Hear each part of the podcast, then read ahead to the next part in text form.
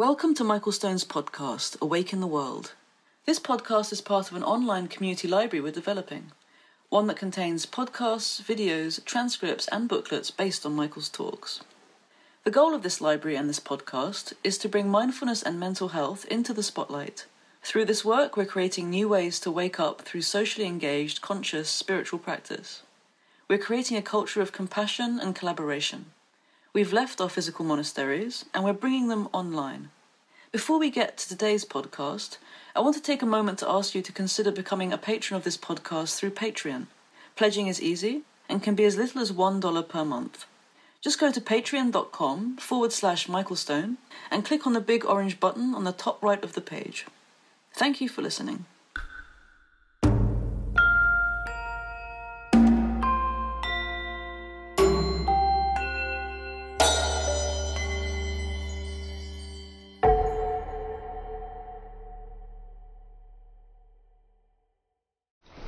The Yoga Sutra, attributed to the sage Patanjali, who we really don't know anything about, was written just over 2,000 years ago. I shouldn't say written, actually. Traditionally, it was chanted.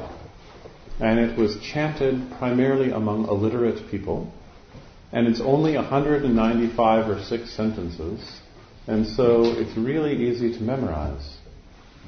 And it's constructed in the sutra form, which is where in English we get the word suture, which means to tie together. So a sutra is basically the tying together of various practices and ideas um, in the most concise form possible. In fact, syllables are put together where the sentences become as compact as possible. And um, that way, in a short phrase, there can be years of study because most sentences are pregnant with many, many ideas. The first chapter of the four chapters, the word for chapter is pada. Have you heard that word before? It also means a foot. So there are four feet. And um, the first chapter is called Samadhi Pada.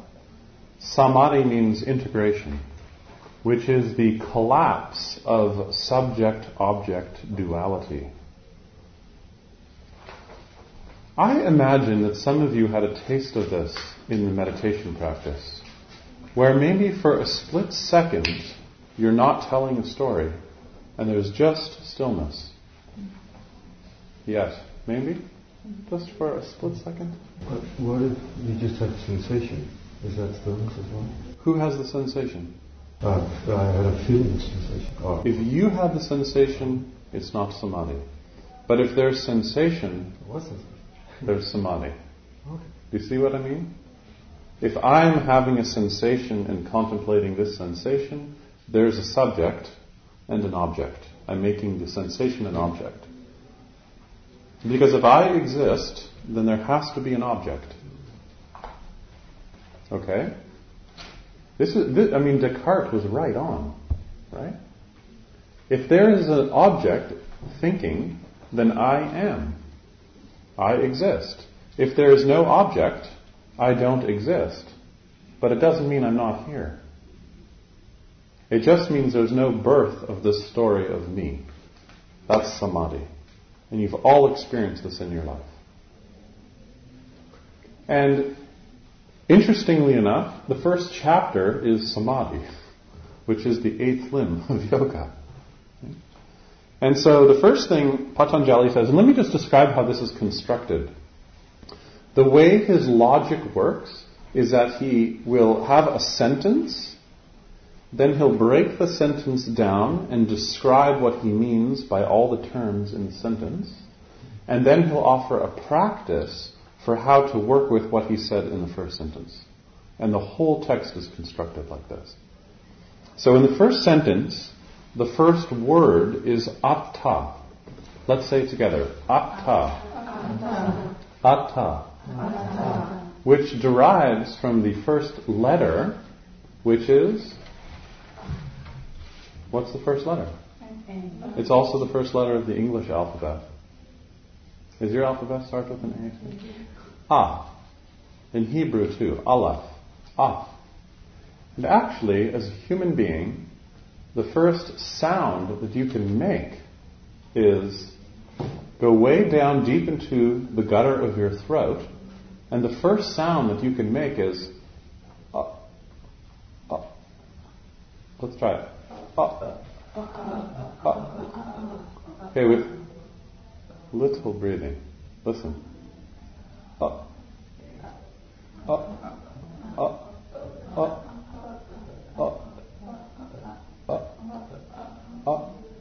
I'm glad we're recording this so that when you hear the recording later, you'll remember that we really did do this together. up, up, up, up, up. Okay, so in Sanskrit, this is not the first letter. It can't be the first letter because it has no breath. Uh huh. So if you take up and you add breath to it, you add prana, then you get ah. Ah. Let's say it. Ah. Ah. Ah. So this is the beginning of everything in terms of human form. Ah. In fact, we talked the other day about the importance physiologically of when you understand something and you go, ah. Or there's some relief and you say, ah. Or you have a great experience and you go, ah. Yes? So this is where the word atha comes from. Atha means beginning. And the way I like to translate atha is the present moment. Now. So most people read this first sentence and they translate it as now is the teaching of yoga. Just like if you were to read Heidegger, at the beginning of his text he'll say, now we are going to study time. Right? But that's not really what is being said here. Patanjali is saying, now, the present moment, is the teaching of yoga. Do you hear the distinction? The present moment is the teaching of yoga. Present moment, yoga. Not present, not yoga. In, so, yoga is the teaching of the present moment. It's not the teaching of Patanjali. It's not the teaching of any of your teachers. It's the actual teaching of present experience. In other words, the present moment is your teacher. Sometimes we need an external, symbolic teacher to point that out to us. But the present moment is the teacher, ultimately. No teacher, no system, no religion has a corner on the present moment. Sorry.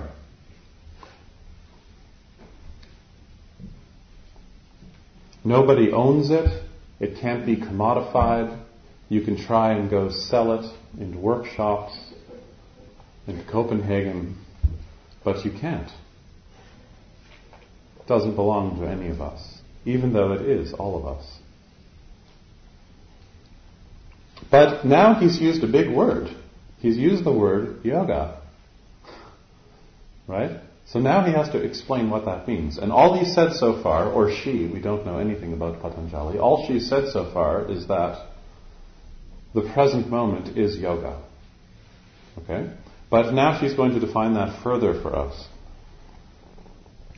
Yoga, let's say this together. Yoga, yoga. chitta, chitta. vritti, vritti. nirodha. If we could just do a little bit of grammar for a second. In Sanskrit, if you have a word that ends, you see the little dot under the H there? Mm-hmm. Um, or in the Sanskrit, in the Devanagari script, you see there's two dots at the very end of the script because you're reading from left to right. Mm-hmm. That means there's an extra moment of prana. So instead of saying yoga, that little dot means yogaha. So I end with an a, but then there's an extra aha. Like samastitihi, yogaha, nirodha. And what's even more, actually, before we get there, yogaha and chitta. So try this with your mouth for a second. If I try and say yogaha chitta, try it. Yogaha chitta. It doesn't really yogaha chitta. Ah, chit. It doesn't flow. So when you take the extra dot away from under the H, because you have a ch sound, you put a sh in there. So instead of saying yoga ha chitta, we say yoga chitta. Because from a to sh is exactly how the prana flows in the mouth. So we say yoga chitta. Yoga chitta. Do you hear that? Yoga chitta. We're not going to get too deep into to the Sanskrit right now. But I'm going to say one more thing about this word, because it's interesting. Which is that if you have at the beginning of a sentence a word that ends in the same way as a word at the end of the sentence, it means they're synonymous. Okay? That means that yogaha is nirodha. It's kind of interesting. You can't pull that off in English. I don't think, can you guys pull that off? Did that make sense? So yogaha is equal to nirodha. What was the rule? Because they both end in They both end in the aha. uh-huh. Makes them synonymous. it's kind of neat. Yogaha nirodha. Okay, so nirodha means to release. Rodha means to cover over. So it's the uncovering of something or the release of something. And what is it the release of? Well, that's what's packed in the middle of the sentence. It's the release of the chitta vritti. For now, let's say chitta is the mind. Okay? Or the superficial aspect of the mind. And vritti means a revolution. So chitta vritti is the revolution of the mind. The way I like to translate it is either as elaboration or imagination. So a chitta vritti is the elaborative tendency of the mind. And so nirodha is the release of our attachment to the elaborative nature of the mind. Is this making sense? This is really important, this subtle distinction, because most of the time nirodha is translated as cessation. Do you see what I mean? If you say yoga is the cessation of the mind, then you get the idea that in meditation practice you should stop your mind. And that's a misunderstanding.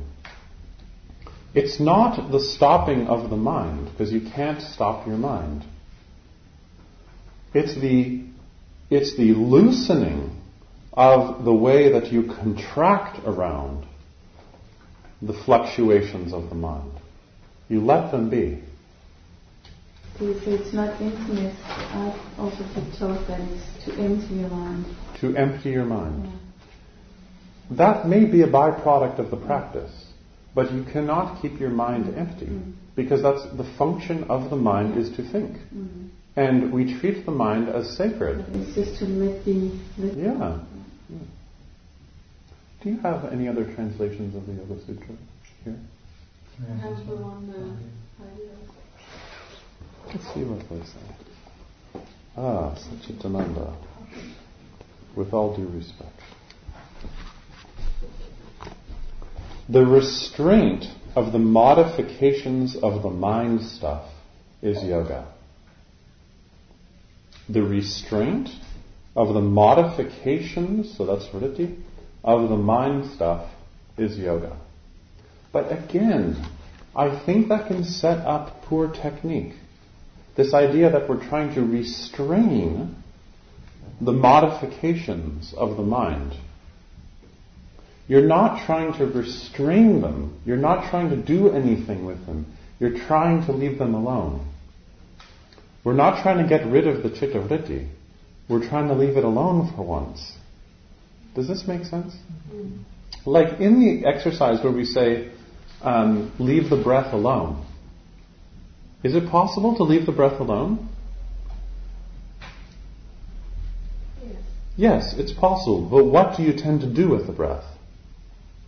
Control it. Control it, right? It's hard to let it be. But when you can start to leave the breath to come and go, you're learning a very valuable skill there, which is to let something be, even the breath. And then when you can let the breath be, then you can let sound also be. Then you can let thoughts just exist. Let sensations just exist. Are we clear about this? Any questions so far? I don't want you to just um, take in what I'm saying as what this is about. The Yoga Sutra is, is a dialogue. Mm. It's for you to take, chew on a little bit, hand back, struggle with, practice. Don't, it's not like a, a new philosophy. If you're taking this and suddenly it's going to be your new philosophy, you've really missed the point. Okay? So, as we're going through this, check in with your experience and see if this connects with what's happening in your practice. And I hope right away it will become obvious that when Patanjali is talking about practice, he's talking about all the eight limbs.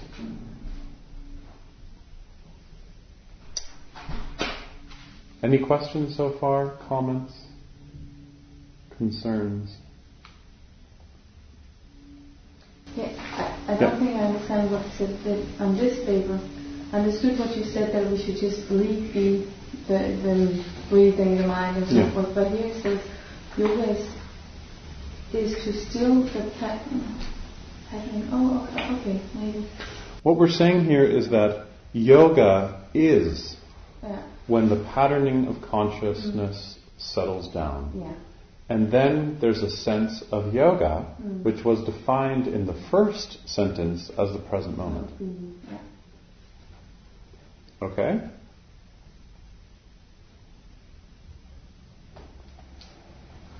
Yeah. Can you compare this to in psychology when you were talking about developing and observing ego and stepping out of the story? Yes, except you're not developing anything. You see, you're not, you know, often this is called in psychology the observing self. But what's observing has no substantiality. You see? So Another way you might say what you just said is observing the observing self until there's no observer. In other words, you're actually, there is just awareness. But it has no thingness. Yeah. We want to take awareness and reify it, thingify it, make it into something. We want to call it God or self or spirit or the soul. And Patanjali is not doing any of that. He's not giving it a name. And later on he'll talk about why. We want to give that a name. When you get still in meditation practice, after you're done, you want to say, that's Jesus. That's Jesus consciousness. That's the Buddha. That's Krishna. That's the soul. That's God. Right? That's a direct experience with God. And Patanjali is saying, no, no, no, no. He says, neti, neti, neti. You heard this word, neti, neti? Mm-hmm. From the Upanishads? Eti means this or that, and na means no. It sounds like naughty, naughty, naughty, naughty. Neti, neti. It's not this, it's not that. But isn't it the present moment? Neti, neti, neti. As soon as you say the present moment, what? What's that? You've created an object, and then there's me.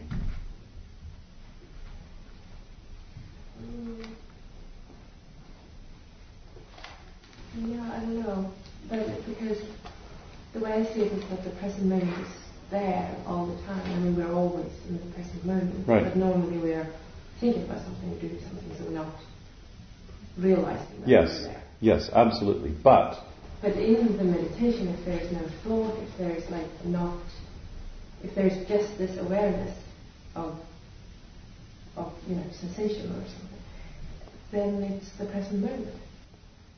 Yes, but when you're in meditation practice, you're not saying this is the present moment. If you say this is the present moment, you're out of it.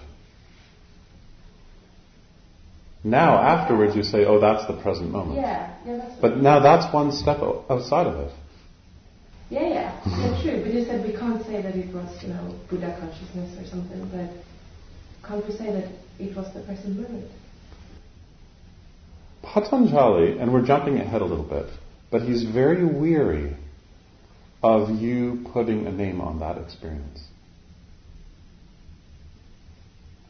We'll talk soon about why. Are we together on this, or have I lost you? Can I maybe just add one other point here? It's, it's a bit of a tangent, but I think it's kind of interesting. Traditionally, yoga refers to non duality. There's no subject and object. And it's trying to articulate, which is very hard to do because you have to use concepts to point at something that's not conceptual, right? We're using language, but we're pointing at something that's not caught up in language. And so there are three major non dual traditions yoga, Buddhism when it's done well, and Taoism. And those three major systems are very different than the Abrahamic religions. Okay? So the major difference is, is that there is no theory of a God. There's no theory of a God that's created the universe or taking it away or supporting experience. And part of the reason for that lack of language about God is that if I say there's God, then suddenly there's me in relationship to God. You see? Or if I even say I am God, then suddenly there's a, an I somewhere and a God, whether it's outside me or inside me. It sets up a language that for the non dualists is dualistic. I teach every year at this conference where there's interfaith dialogue. Different traditions come together and talk about their practices and so on. And the first few days are so boring because everybody talks about how everything we're doing is all the same. You know, mm-hmm. we're all here to cultivate compassion, and all these religions are talking about the same thing in different language. And it's like you just get sleepy after a while. Because there's nothing interesting about that. I mean, if you like Chet Baker because you like the trumpet, if you really appreciate the trumpet, what's interesting about the trumpet playing in jazz is not that Chet Baker and Miles Davis both play trumpet. It's that Chet Baker and Miles Davis are so different. And when you hear Chet Baker, you know that that's not Miles Davis. And the appreciation of that difference wakes you up to the trumpet, you see. So when somebody in these kinds of conferences finally says something like, well, maybe the Abrahamic traditions are not actually talking about the same thing as yoga, then it gets exciting. Because then we can actually start to have conversations because we're appreciating the difference. Do you see what I'm saying? Yeah. It's like you go to see Japanese dance and you say, I've seen one Butoh performance, I don't need to see another one. You've seen one, you've seen them all. It doesn't make any sense. I've done one yoga posture. I've seen them all. Mm-hmm. Wouldn't it be nice to be able to say that? No.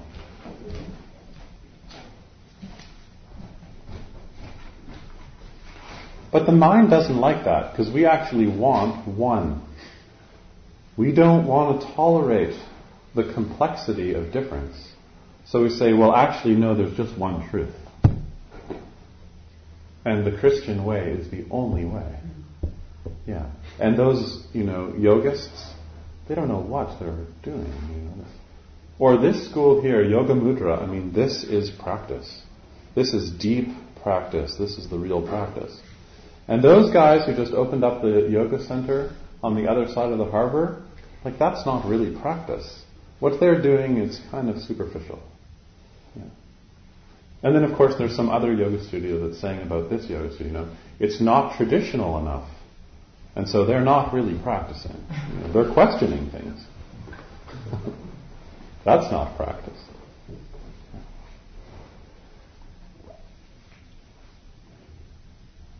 There was another hand up. Was your hand up?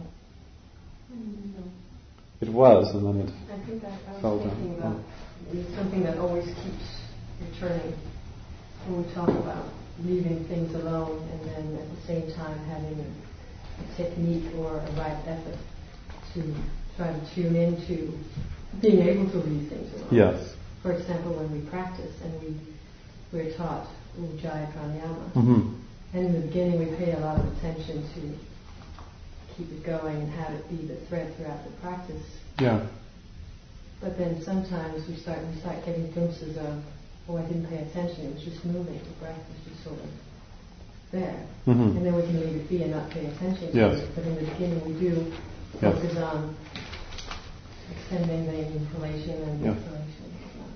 So there is a Yeah. we're not just leaving everything Exactly. be, but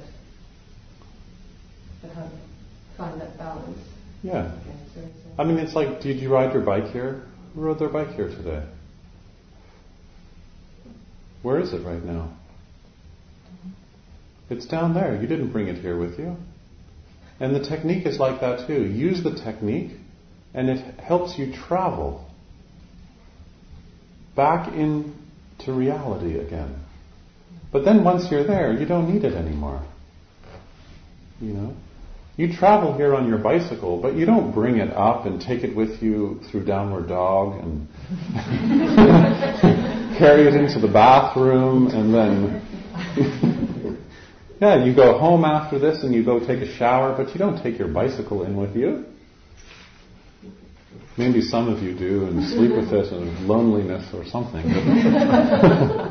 some kind of alternative brahmacharya. But actually, the technique, it's just a vehicle. And at the beginning, we really need that vehicle. We need that vehicle. But there's different levels of a vehicle. This, this room is a vehicle. This room contains this practice. I mean, how many of you practice here on a regular basis? How many times have you practiced downward dog in this room?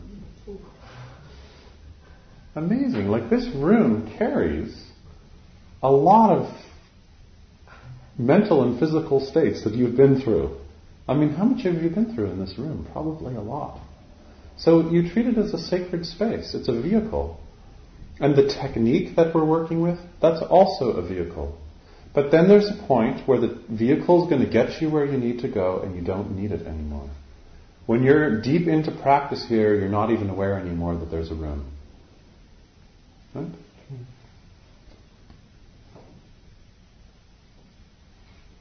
Does that answer what you were saying, Esther?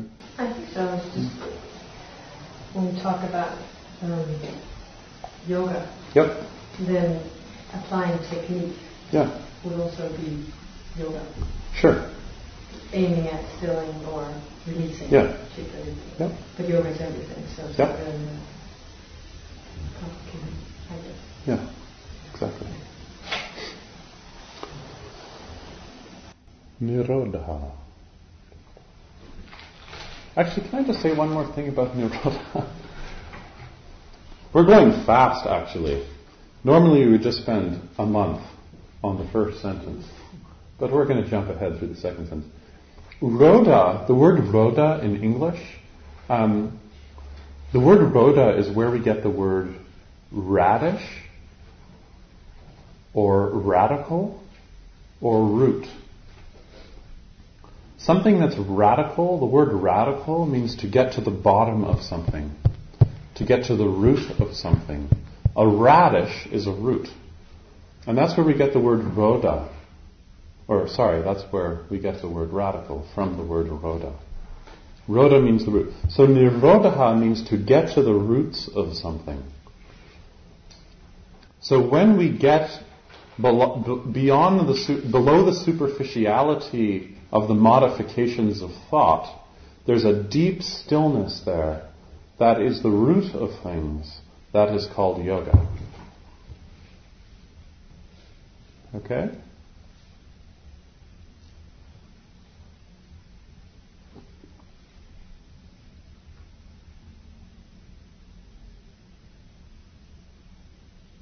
Any questions about that? That's as far as we're going to go today.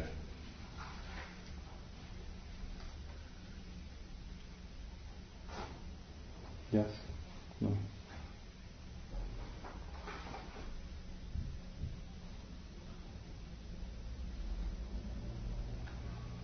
Okay, I think it's a good time to have a break.